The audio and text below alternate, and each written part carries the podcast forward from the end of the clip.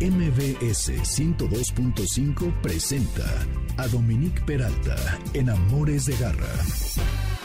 Esta tiene que ser una de las mejores voces del rock. Se llama Chris Cornell con Soundgarden.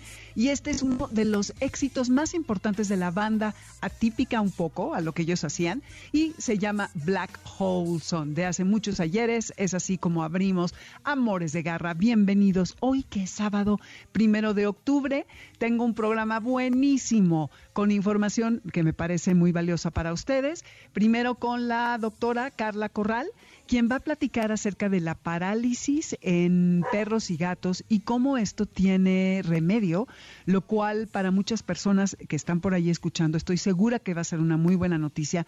Nos va a platicar al respecto de un caso muy importante que un perrito ya estaba desahuciado y lo logra hacer caminar de nuevo. Así que hay luz al final del túnel, Garra Escuchas.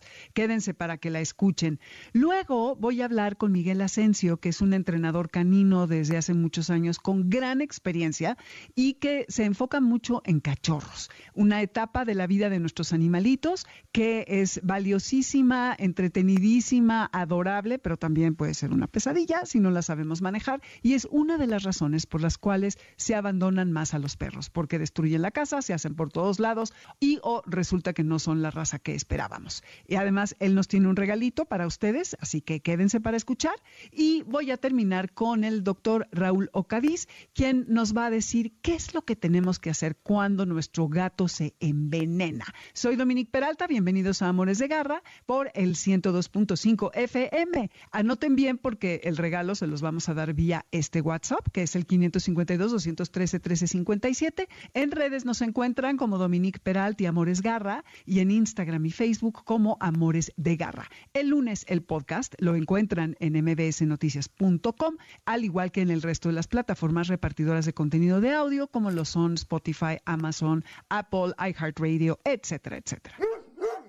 Cuidados de garra. Garra, escuchas, el día de hoy vamos a hablar, como les mencionaba al inicio, acerca de lo que son los padecimientos corporales de nuestros animales, eh, sobre todo en casos eh, de extremos, como puede ser la parálisis. Que sepan, y ya lo hemos hablado en varias ocasiones, con fisioterapeutas hemos hablado, sobre todo enfocados hacia la prevención en la vejez de las mascotas, también en cómo evitar el dolor, cómo ayudarlos con el dolor. E incluso en algún momento de la pandemia platicamos con alguna fisioterapeuta para que nos diera consejos para hacerles masajes a nuestros perros y o gatos. Y hoy va a, platicar con nosotros acerca de estos temas Carla Marina Corral, quien es médico veterinario que está especializada en esta, en esta rama. Tiene un, eh, es especialista en fisioterapia y rehabilitación en pequeñas especies por parte de la UVM, varios cursos de actualización en fisioterapia y rehabilitación. Es socio de Anfisiobet, que es la Asociación de Médicos Veterinarios Especialistas en Fisioterapia Veterinaria, y es egresada de la carrera eh, veterinaria en la FES Cuautitlán UNAM. Así que, Carla, sin más, te doy la bienvenida. Gracias por platicar con nosotros acerca de estos temas que son, eh, pues a veces no tenemos la información y pensamos que nuestros animales ya no tienen esperanza. Y de hecho te contacté porque me platicaron que tú habías eh, tratado con un caso de un perrito que ya lo habían eh, casi desahuciado porque no podía caminar y tú le regresaste esta posibilidad. Entonces, bueno, primero bienvenida y platícanos un poquito, no sé por dónde quieras empezar. Hola, Domic. Muchas gracias eh, por la invitación y por la entrevista. Pues sí, mira, tengo un caso que quisiera platicarles, que es de una perrita que se llama Maki.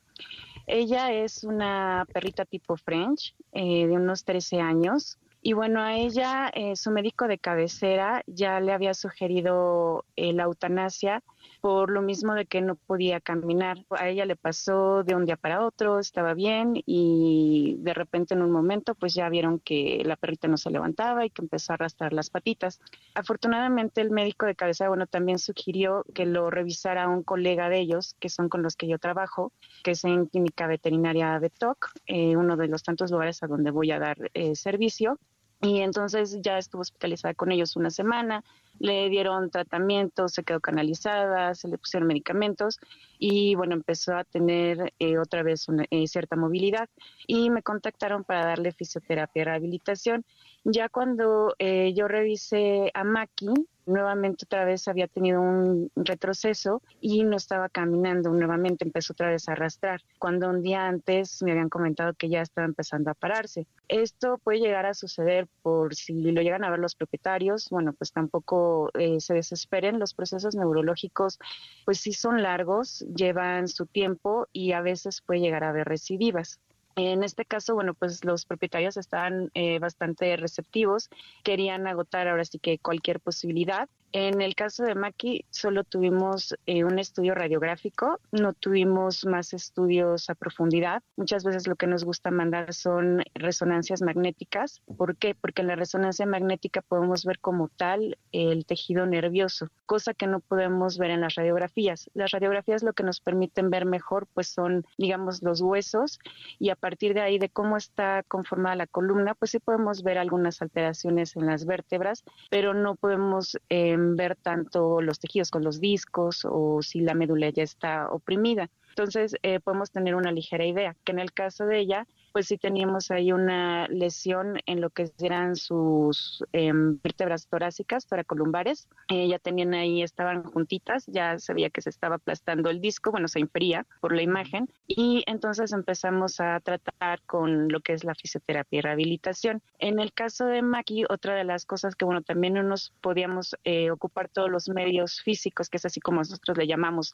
a todos los este, aparatos y, que utilizamos, es que tenía un tumor de glándula mamaria. Entonces, en este ah. caso hay algunos medios que están contraindicados como el láser. Eh, solo en la primera sesión sí se le aplicó láser porque venía otra vez bastante inflamada y con dolor. Se les explicó a los propietarios por cuál no se puede ocupar el láser, porque el láser lo que nos ayuda es a mejorar el funcionamiento de todas las células, nos ayuda a aumentar la irrigación sanguínea. Entonces, mejoramos el funcionamiento celular a través de la producción de lo que es el ATP, que es la molécula de energía de las células. Y pues obviamente el láser no hace distinción ayudamos a todas las células, por lo cual no es tan recomendable el uso del láser. A veces eh, lo llegamos a ocupar en pacientes, por ejemplo, también que tienen enfermedades terminales y que ya tienen mucho dolor. Bueno, pues digo ahí ya este depende de cada caso, ¿no? Es como nosotros vamos viendo en qué casos sí, en qué casos no. Entonces en ella solamente lo pusimos una sola vez y posteriormente, bueno, ocupamos lo que son electroterapia, que muchos de ustedes lo deben de conocer como TENS y a lo mejor la mayoría lo ha ocupado, que son como unos toquecitos que se ponen con unos pads o con unos electrodos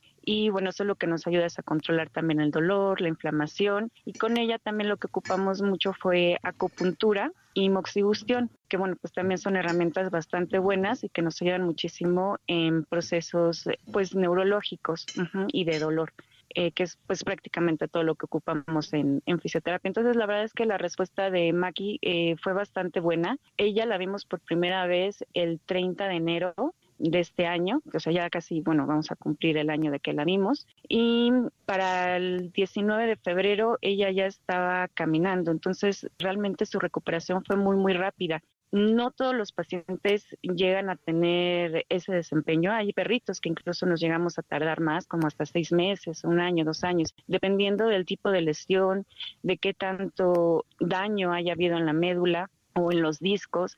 Muchas veces hay pacientes que requieren de cirugía, es por eso que también requerimos de estudios como la resonancia magnética, porque a veces no siempre se puede llevar solo con pura fisioterapia, sino necesitamos la ayuda de otros médicos, de otros colegas, como son los ortopedistas, pues para que hagan este tipo de cirugías que nos ayuden a descomprimir. A veces pueden llegar a haber tumores o quistes. Entonces, siempre es importante la valoración completa del paciente, igual que los estudios de sangre, para ver qué también qué tanto podemos ocupar medicamentos analgésicos que nos permitan ayudar a mejorar la calidad de vida de estos perritos. Y bueno, en el caso de Maki también sus propietarios estuvieron muy al pendiente. Nosotros normalmente lo que les decimos a los propietarios es que 50% es trabajo de nosotros y 50% trabajo de ellos, porque no podemos estar todos los días, aunque quisiéramos, con ellas ayudándole con los ejercicios, porque también una parte, cuando ya empiezan a tener movilidad, son justo lo que platicabas con la doctora que eh, entrevistaban anteriormente, que les daba los masajes para las mascotas, decirles cómo hacerlos. Bueno, en este caso también se les manejan masajes, más otros ejercicios. Son ejercicios que nos ayudan a la reactivación neuromuscular eh, para que el cuerpo recuerde cómo es eh, que se tiene que posicionar, cómo es que hay que pararlos, cómo es que tienen que poner las patitas. Entonces, en eso también nos ayudan mucho los propietarios. Entonces, los propietarios eh, comprometidos pues nos ayudan más rápido a sacar estos casos. Y bueno, pues en el caso de Maki, sus propietarios la verdad es que trabajaron excelente con ella, hacían todos los ejercicios que nosotros les dejamos. Y bueno, pues si hay personas en el público que pues ahora sí se mm, identifiquen con los casos, pues se pueden poner en contacto con nosotros para pues ayudarles, a lo mejor si no los podemos ver o no tienen las posibilidades, pues muchas veces les podemos dar alguna guía, o si no están cerca, pues referirlos con algún otro colega. No sé si tengas alguna otra eh, pregunta respecto al caso, Dominique. Sí, oye, me encanta porque primero creo que son varias cosas. Uno, que los dueños de Maki tenían la disponibilidad y la voluntad de, eh, como dijiste, agotar hasta el último recurso. Muchas veces nos damos por vencido los humanos y el perrito tiene un destino muy triste y a lo mejor no es un perro ya grande o un gatito, porque ah, yo he visto que suceden cosas por el estilo. Y uno pues ya como que te quedas con lo más convencional. Me parece que la fisioterapia no no tiene tantos años en México, que se ha eh, dispersado y que la gente estamos receptivas a, ella. Yo eh, tengo una perrita que se cayó de una azotea dos veces, se le rompieron las patas, una soldó bien, la otra no, se le volvió a operar y justo la llevé a la VM a, mm, a Fisio y justo le, pusieron láser en una parte. Esto ya fue en el 17, ¿eh? en el temblor, justo estaba allí cuando fue el temblor. Entonces, sé perfecto de lo que hablas. He usado yo personalmente los TENS, que son una maravilla pero lo que está increíble es que estos tratamientos regresan a una función normal, te alivian el dolor y además lo que tú decías también, que con algunos de los aparatos se estimula a que haya una mejor salud, no solamente de los huesos y tal, sino a nivel celular.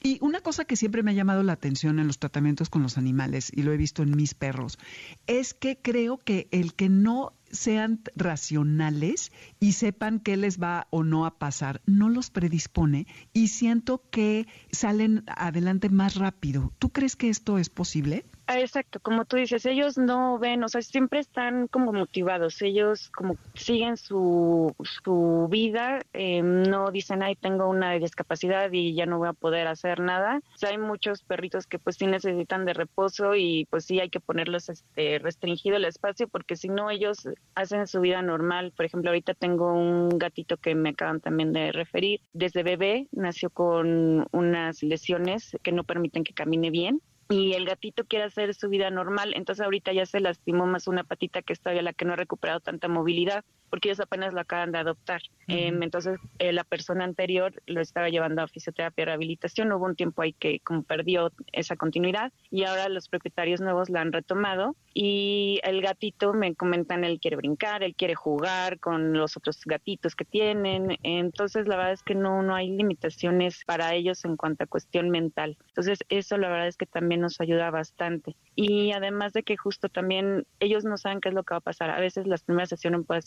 pueden estar un poquito sacados de onda, que no sepan qué va a pasar, pero conforme va pasando el tiempo, y bueno, no me dejarás mentir porque ya tuviste la experiencia, después este, aman su fisioterapia y rehabilitación. La verdad es que la gran mayoría lo acepta bastante bien. Sí, porque es tal el alivio del dolor que les encanta y además los fisioterapeutas son muy listos porque tienen premios y los recompensan constantemente. Entonces, aparte es muy ah. divertido. Digo, mi perra nunca logró estar en la tina esta de vidrio que, con, que tiene la banda. ¿Cómo se llama ese aparato? Es eh, la hidroterapia. Ajá, la hidroterapia. No, bueno, le tiene terror. Ándale, y entonces metí a la fisioterapeuta con ella, pero no hubo poder humano. Pero oye, hay como mencionabas, además de la de la analgesia que te dan los TENS y demás, hay eh, ejercicios que, se hacen caminando, hay ejercicios que se pueden implementar para eh, que haya balance, se usan pelotas, se usan, eh, ay, no me acuerdo cómo se llama este aparato que también te paras en él para mejorar el balance, en fin, como que hay implementar la fisioterapia es amplísimo, ¿no? Tienes un campo enorme, también tienes la crioterapia eh, con calor y yo creo que tú dirías, le recomendarías a la gente que nos está escuchando, que si tu animal, aunque, eh, sobre todo, por ejemplo, si están ya grandes y empiezas a ver que arrastran las patitas y tal, sí es un momento para llevarlos a fisio?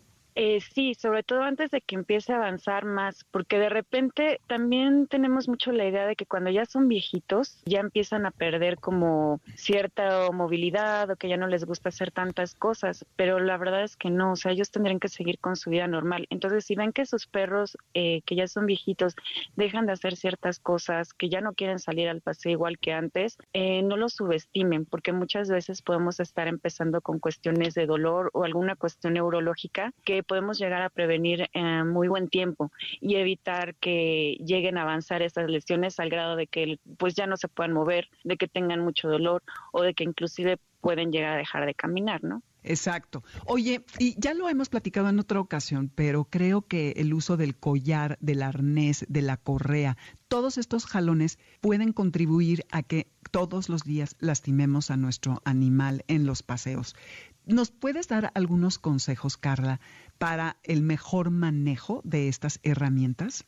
Claro, mira, eh, lo básico que yo le manejo a mis clientes siempre es, número uno, mantener las uñas cortas de las mascotas, porque aunque parezca mentira, pero el que tenga las uñas largas nos cambia toda la biomecánica de nuestro paciente, además de que estamos acostumbrados nosotros a vivir en pisos lisos, no tienen suficiente agarre. Entonces, muchas veces lo que hacen las uñas largas más el piso liso es como si ellos estuvieran patinando todo el tiempo, ¿no? Entonces, tienen que estar este pues derrapando, frenándose o muchas veces pues no sé, algunos este que nos estén escuchando se van a sentir identificados, van a ver que de repente su perrito se resbala en los pisos y bueno, es por esto. Entonces, uñas cortitas.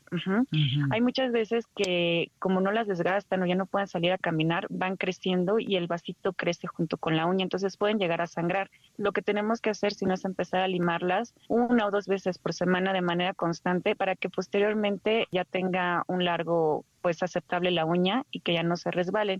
El punto número dos es que yo les digo poner fomis o tapetes antiderrapantes, calcetitas, botas o hay algunos fats que se pueden pegar a las huellitas justamente también para que tengan mayor agarre. Sobre todo eh, ya los perritos que son viejitos, que ya les cuesta trabajo levantarse, que se resbalan eh, o pacientes que tienen problemas neurológicos, pues también les ayuda bastante. Y de todos modos son así en cualquier etapa pues de la vida eh, si sus mascotas viven en piso liso, pues mejor de una vez prevenir, porque si no, esos son microtraumatismos que a la larga nos van a ir eh, pasando factura.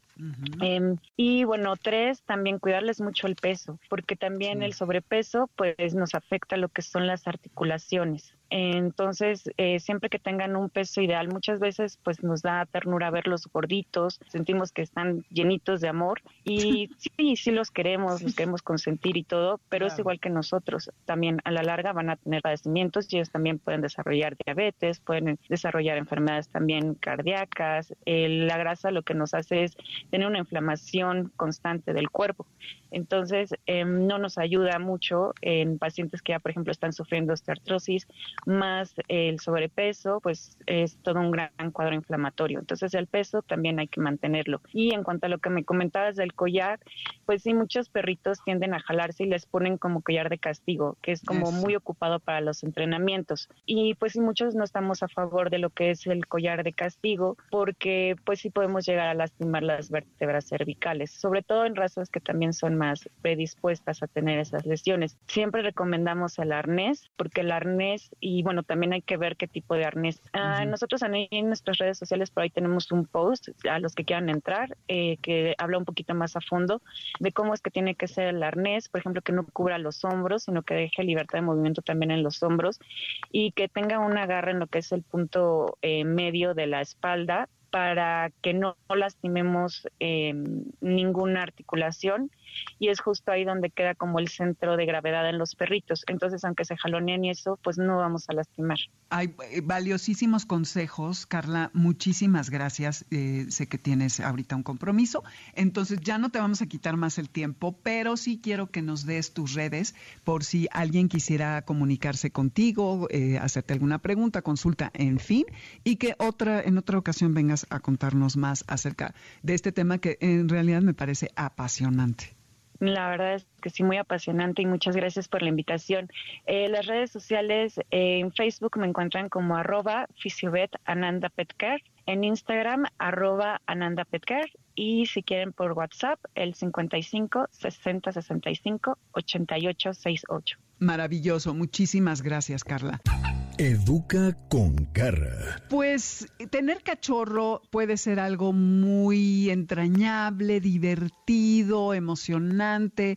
Los cachorritos siempre son adorables, no importa de qué animal. Y bueno, los perros y los gatitos todos los días nos sorprenden y nos llenan la vida de alegría pero implican mucho trabajo, mucho compromiso, además crecen y se quedan luego hasta 12 o 13 años en nuestras vidas y tenemos que decidir y plantearnos que es una gran responsabilidad y entender qué tanto estamos dispuestos a hacer todo lo que se requiere para tener a un cachorro. Para eso está aquí Miguel Asensio, quien es entrenador canino acreditado por la IAABC, registrado ante la APDT con 14 años de experiencia en comportamiento, obediencia y enriquecimiento para cachorros y adultos bajo la metodología Lima, que significa menos invasiva y mínimamente aversiva. Es entrenador force free, sin maltrato, esto es lo que significa, y desde entonces, desde el 2018, se ha enfocado eh, su trabajo a la educación de cachorros, ayudando a cerca de 800 familias a que entiendan el comportamiento de sus cachorros.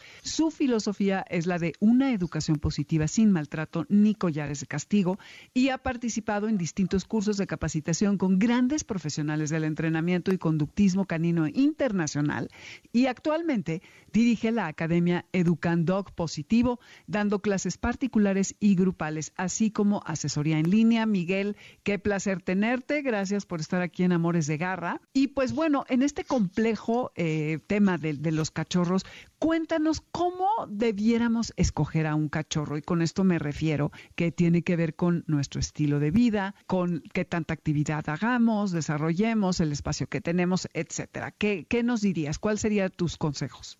Bueno, antes que nada, muchas gracias por la invitación, Dominique. Saludos ahí a todos los que nos están escuchando. Y bueno, lo primero que tienes que considerar cuando te decides a comprar o adoptar a un cachorro es, para mí, para qué quieres a un, a un perro y si estás seguro que quieres a un cachorro. Si tú eres una persona que está esperando de tu perro eh, únicamente compañía en casa o si eres una persona muy, muy activa, si vas a trabajar, si sales a trabajar todo el día, si estás próximo a mudarte, si vives en una casa y te vas a casar y ahora vas a vivir en un departamento, muchas cosas son las que influyen. Ahora, ya en específico, una vez que ya te decidiste e hiciste ese análisis y, y vas en serio con, un cachorro, creo que es bien importante que conozcas la raza.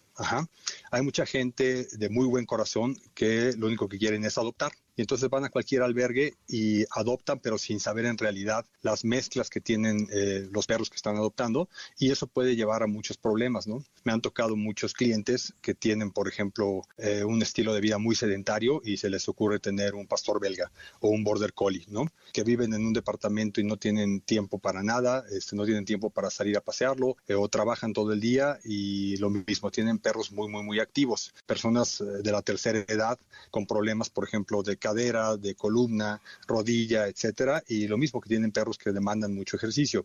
Entonces, bueno, lo primero para mí sería que identifiques por qué quieres un perro, que no sea únicamente por moda, que no sea únicamente porque te lo regalaron en Navidad, que no sea por llenar un hueco este vacío eh, que te sientas solo o que tengas a tus hijos un poquito inactivos y quieras darles una mascota, ¿no?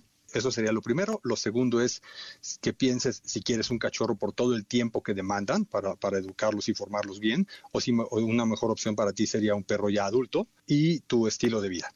¿Y el tiempo que demandan, dirías que, cuánto dura ese periodo de mayor demanda? muchísimo tiempo para formar ¿Qué es muchísimo tiempo? Define claramente, mi querido Miguel, porque uno cree que hay seis meses y pues no. No, mira, eh, por ejemplo, toda la parte de cuestión de, eh, control de esfínteres, que es lo que más le preocupa a toda la gente. Gran parte de, mi trabajo, eh, la gente me llama ya muy preocupada porque no saben cómo educar a un cachorro para que elimine, esto es que haga pipí y popó, en un espacio específico. Y eso es de lo más frustrante. El control de esfínteres se da aproximadamente hasta el año, ¿no? Entonces tú puedes tener una muy buena rutina de eliminación y de repente falla porque el, el cachorro todavía no aprende a controlar los esfínteres. Otra cuestión también muy, muy importante es los destrozos en casa, ¿no? Los perros experimentan el mundo con el hocico, no tienen manos, entonces todo es con el hocico y los cachorros más, ¿no? Entonces son muy curiosos, destrozan eh, sillones, este, patas de muebles, eh, juguetes, eh, muchísimas cosas, ¿no? Tengo por ahí experiencia de algunos clientes que les destrozaron el pasaporte, ¿no? Entonces, ¡Ah! este, son curiosísimos los cachorros. ¿Cuánto tiempo? No hay una regla. Lo que yo más bien les digo es, ok, ¿para qué tienes un cachorro? O sea, la idea de tener un cachorro es para que te diviertas con él, te diviertas este, todas las locuras que hacen y todo con lo que nos sorprenden, pero también para que lo formes. Eh, hay que ver ya a, los perros no como unas mascotas nada más, ¿no? sino como compañeros de vida. Entonces, el tiempo, si tú me dices, bueno, em, al día tendrás que dedicarle cuando menos en la mañana, tendrás que tener tres horas para poderles dedicar antes de irte a trabajar. Tienes que asegurarte que no pasen solos en la casa más de tres o cuatro horas máximo. En Europa, en Estados Unidos, ya dejar a un perro más de, más de cuatro horas solo se considera ya maltrato animal, ¿no?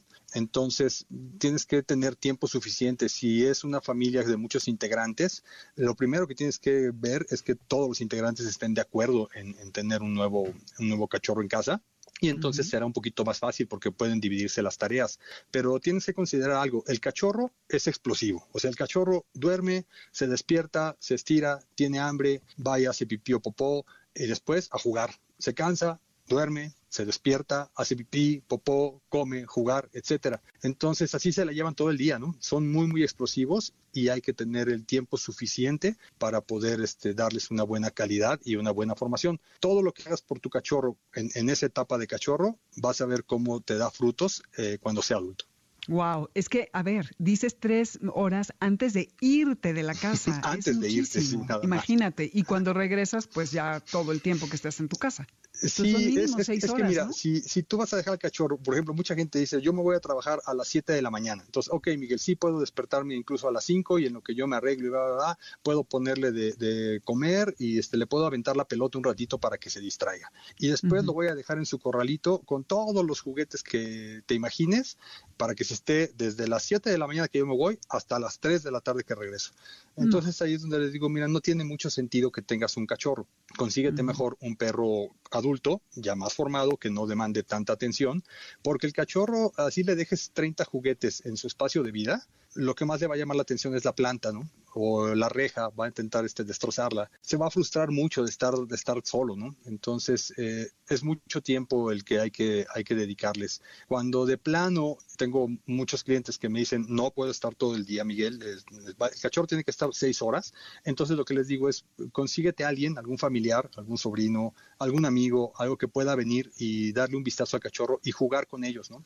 Si no vas a lograr un perro apagado, ese, es el término que mm. utilizamos, ¿no? En, el comportamiento. Entonces es un perro, ah, mira, es que mi perro es bien tranquilito. No, tu perro está apagado, ¿no? Me ha pasado muchas veces que me llaman para educar pastores alemán, pastores belga, border collie, eh, pero mira, es, bien tranquilito, nunca hace nada. No, pues tu perro está apagadísimo, ¿no? No es propio de la raza eh, eh, ese comportamiento.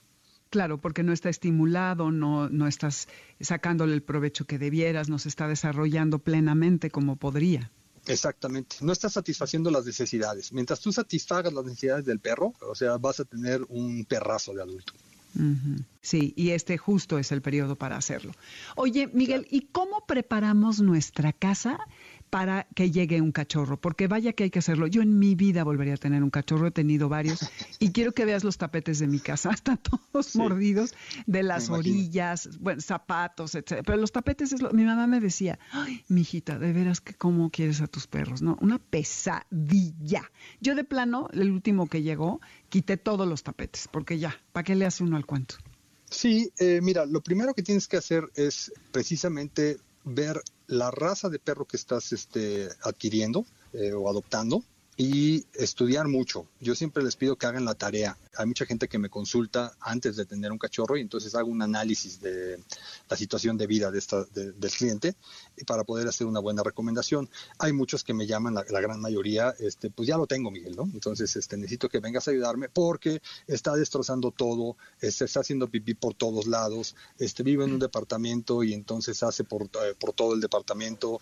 Ok, ¿qué es lo más importante para mí? Lo que más, lo que más va a frustrar al al propietario o al tutor de un, de un cachorro. La pipí y popó. Entonces, lo que yo siempre les pido es, mira, cuando, cuando lleves a tu cachorrito a casa, lo primeritito que vas a hacer no es presentárselo a su familia, a tu familia, no es jugar con él, no es este tomarle fotos ni un video para el TikTok, nada. Lo vas a llevar al lugar que quieres que elimine. Eso es lo más importante el cachorrito viene estresado, va a hacer pipí forzosamente. Si tú lo llevas en ese momento al, a un, eh, una zona exclusiva en la que en la que tú quieres o esperas que haga pipí toda la vida, vas a tener un 80% de probabilidades que la siguiente vez busque ese lugar. Ajá. Ok, yo que no hago por nada, se me hace la, peor forma de entrenar a un cachorro en cuanto a eliminación. Usar tapetitos entrenadores textiles. Terrible idea, porque por eso luego este, están, están eliminando en tapetes, en, los tapetes. en jergas, en ropa, en sillones, en cualquier superficie textil. Ajá. Los perros eh, asocian texturas de eliminación. Entonces lo que yo hago es pasto sintético. Cuando hay jardín, directito al jardín hacer pipí popó en cuanto llega. Y si no, eh, pasto sintético en una regadera si vives en departamento o en una terraza o en el área de servicio lo llevas ahí, te estás un ratito con él. Todos los cachorros cuando están este, estresados o cuando eh, acaban de despertar de cualquier siesta, hacen pipí sí o sí en los primeros dos minutos. Entonces lo llevas y va a hacer pipí y es muy probablemente que hasta haga popó también de estrés, ¿no? Y con eso ya tienes eh, gran parte de la batalla de, de eliminación, ya tienes el lugar asignado donde va a eliminar. Después, no le hagas atractivo nada que no quieras que muerda un gran error es el cachorro, la gente comete este error, le compra una pelotita, se la deja y mientras el cachorro está jugando con la pelotita, no interactúan con él para nada. Ah, mira, qué padre, está divertido con su pelota. El cachorro necesita contacto humano, necesita interacción humana. Y cuando el cachorro se da cuenta que al morder una planta, lo primero que haces es dejar el café, dejar la computadora e ir a corregirlo, el cachorro ya sabe que para demandar tu atención hay que morder la planta o hay que morderte las agujetas. Entonces, hay que, hay que prepararlo. Eh, el hogar, eh, la casa, pues yo como siempre les pido, es primero fíjate en dónde vas a querer que pase, cuál sea el espacio de vida y de descanso de tu cachorro durante toda su vida, para que entonces ahí empecemos a trabajar. Un espacio de vida digno, limpio, suficientemente amplio para el tamaño del cachorro, un lugar donde no haya tanto, tanto ruido, que pueda descansar bien. Lo mismo que nosotros, ¿no? Una, habitación confortable.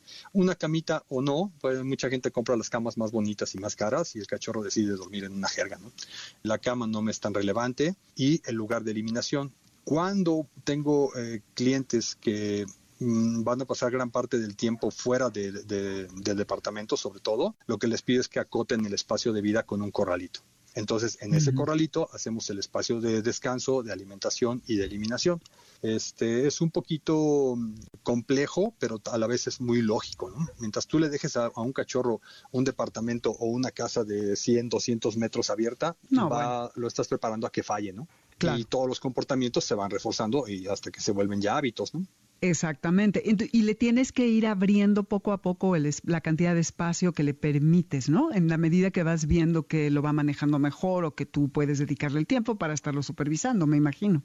Así es, o si hay gente disponible todo el tiempo en la casa, ¿no? O sea, hay cachorros con los que yo empiezo y la, y la casa está abierta completamente, ¿no? Recámaras, todo, y entonces lo que hacemos es dar estructura. Lo más importante es la rutina de eliminación. Exacto. Esa es otra de las preguntas que te tenía, que cuál sería el entrenamiento básico, evidentemente la eliminación, que ya hablaste un poco de ello, y que escojas también el lugar de donde quieres que coma o qué otra cosa sería importante. Mira, educación como tal, entrenamiento, para mí lo más importante es la eliminación. Entonces yo siempre les doy este, cuatro, cuatro situaciones en las que el cachorro va a eliminar sí o sí. Pipí, al despertar de cualquier siesta, ya sea el sueño de la noche o cualquier siesta durante el día. Después de comer, hay pipí. mientras están jugando. Por eso no me gusta que jueguen ni dentro de las casas ni dentro de los departamentos. El cachorro está jugando, para, en un segundo hace pipí y sigue jugando. Y la última sí lo estresas. ¿Cómo lo estresas? Este, viendo una película de guerra a alto volumen, teniendo este, mm. niños en casa muy, muy eufóricos, ¿no? Entonces el cachorro va a mm. eliminar. Eso sería lo primero.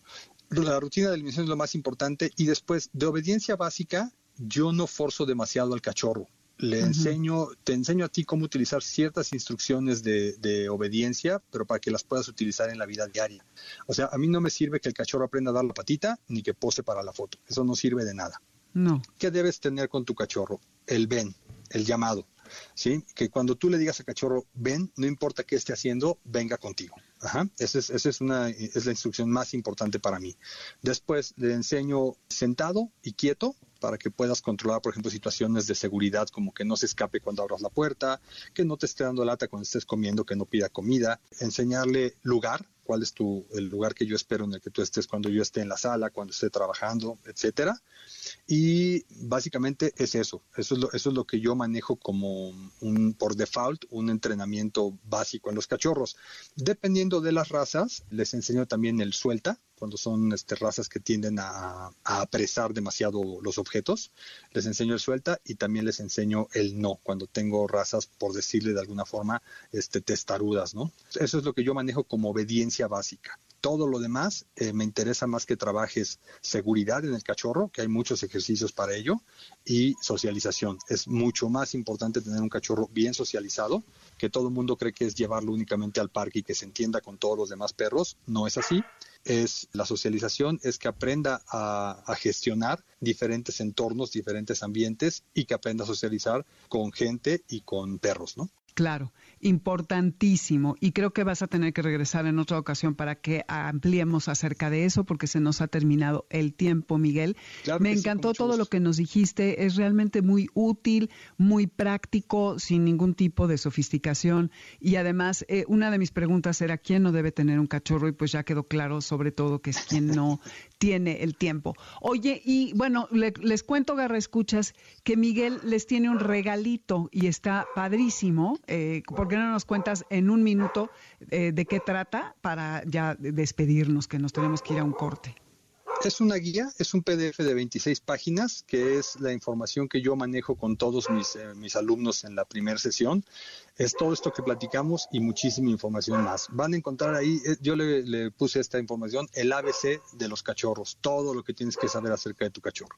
Ahí vemos todo lo que necesitas para poder dar una buena estructura en los primeros meses de vida.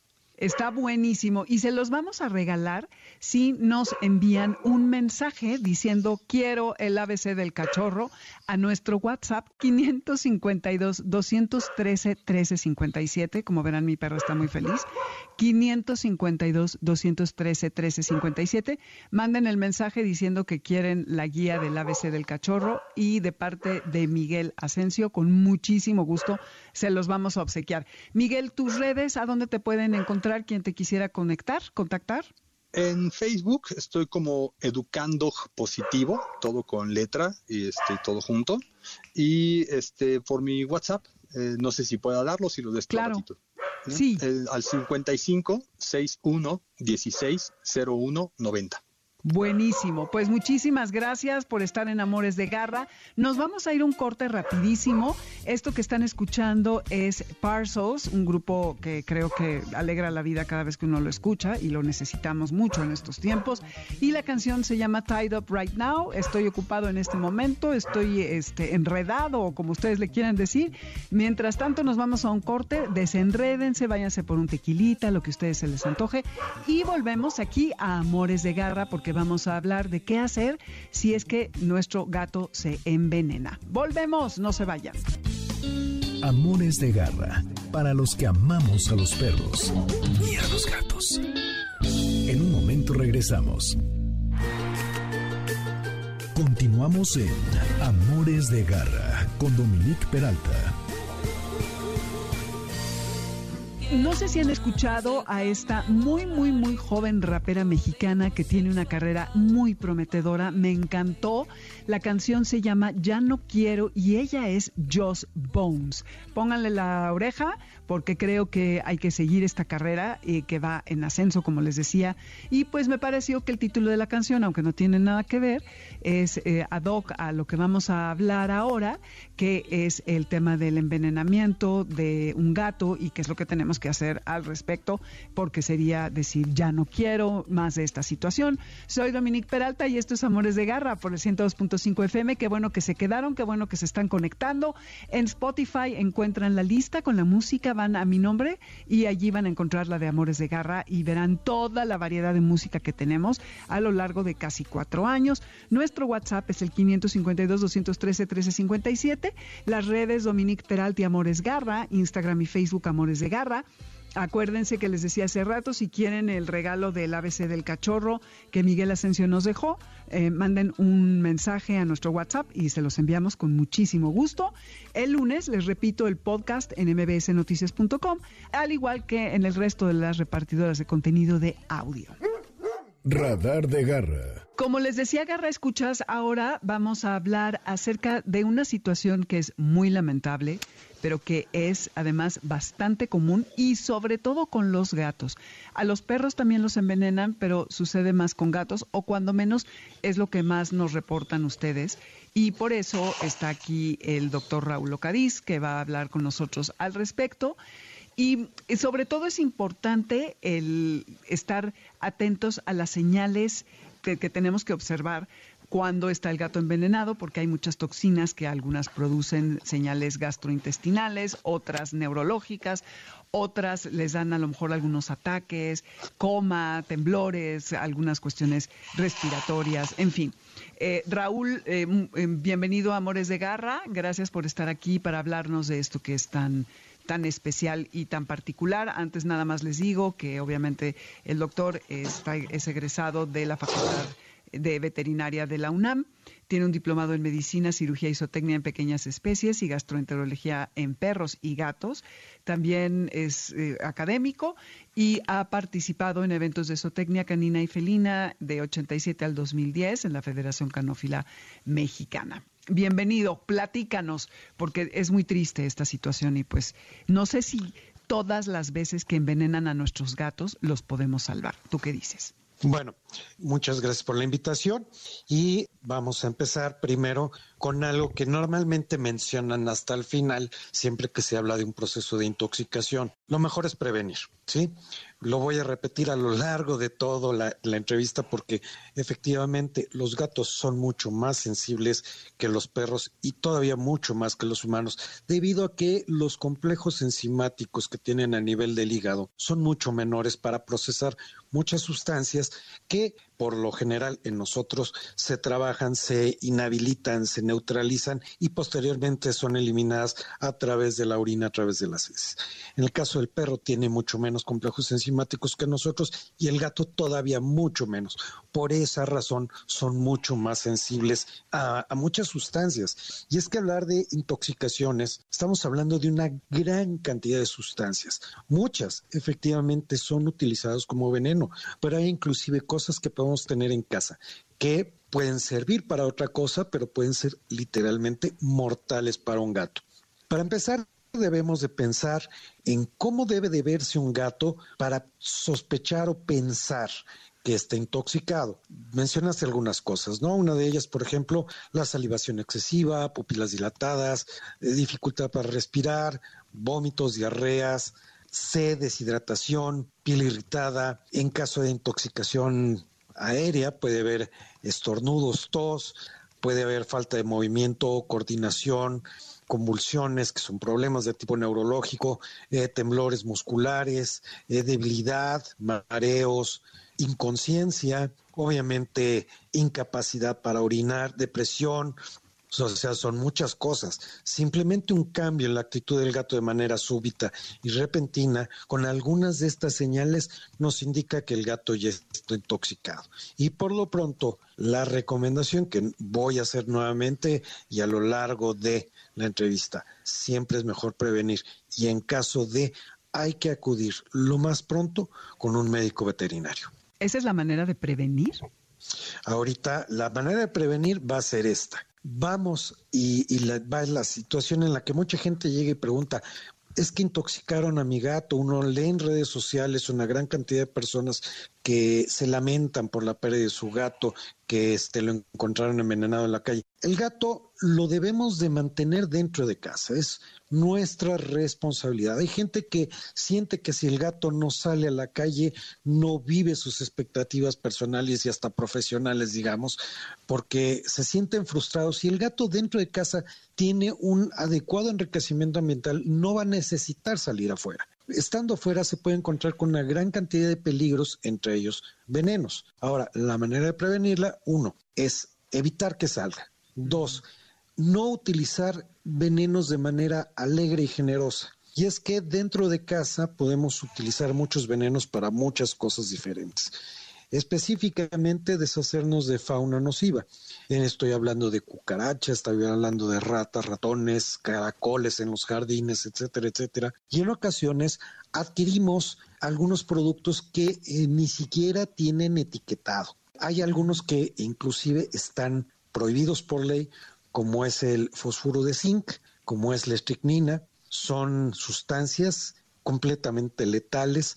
El tratamiento es muy difícil, tiene que ser intrahospitalario, hospitalización de varios días y pues si no se acude a tiempo, la muerte está prácticamente asegurada. Lo que debemos de hacer entonces es que si vamos a comprar alguno de estos productos por la razón que mencionamos, que tenemos problemas de roedores, de, insectos o de algún este, caracol en el jardín, siempre comprarlos en tiendas y el producto debe estar identificado. Las etiquetas, por ley, deben de incluir los ingredientes y el nivel de toxicidad. Y en algunas ocasiones viene también el antídoto para que éste sea aplicado por el médico existen algunos remedios caseros que pues no pasan de ser un remedio casero que no siempre es efectivo, porque lo mencionaste también.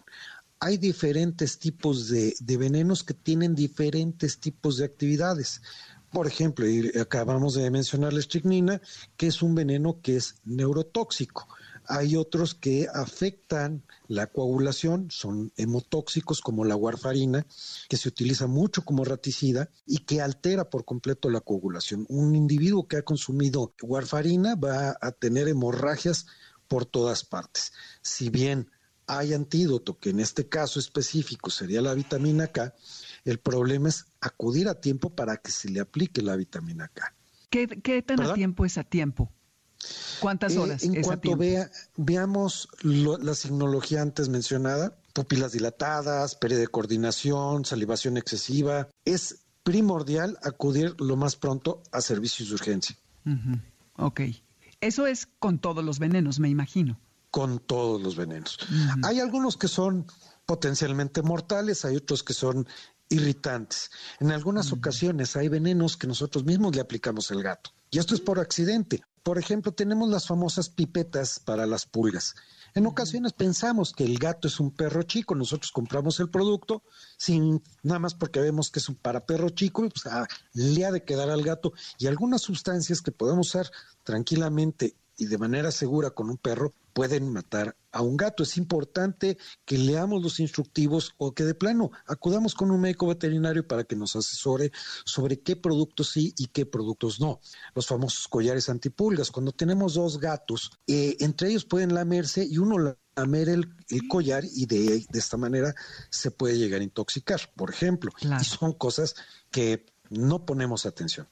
Sí, eso está, eso es un, una gran, eh, em, un gran consejo. De hecho, yo ya he escuchado de gatos que se han muerto por el collar de, antipulgas. Es muy importante, como bien dices, el que sepamos que efectivamente es adecuado para el tamaño de, nuestro animal.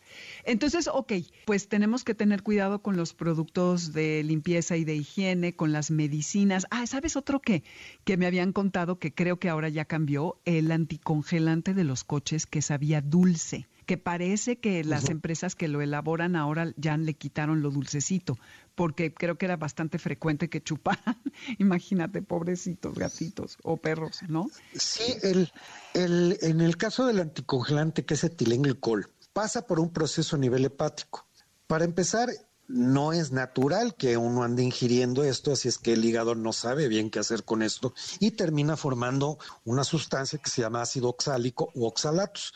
Estos al pasar por el riñón literalmente no pueden ser filtrados porque son cristalizados directamente ahí y empiezan a dañar el riñón. Esto es uno de los ejemplos en los que tenemos que actuar casi, casi de manera inmediata, porque va a provocar daño renal y una muerte segura en unos 3, 4 días. Mientras más pronto se actúe, va a ser mucho mejor. Y efectivamente, muchos fabricantes de anticongelante le han agregado algunas sustancias para evitar, por una parte, que sea atractivo por este color verdoso, casi fosforescente. Eso visual nos llama la atención.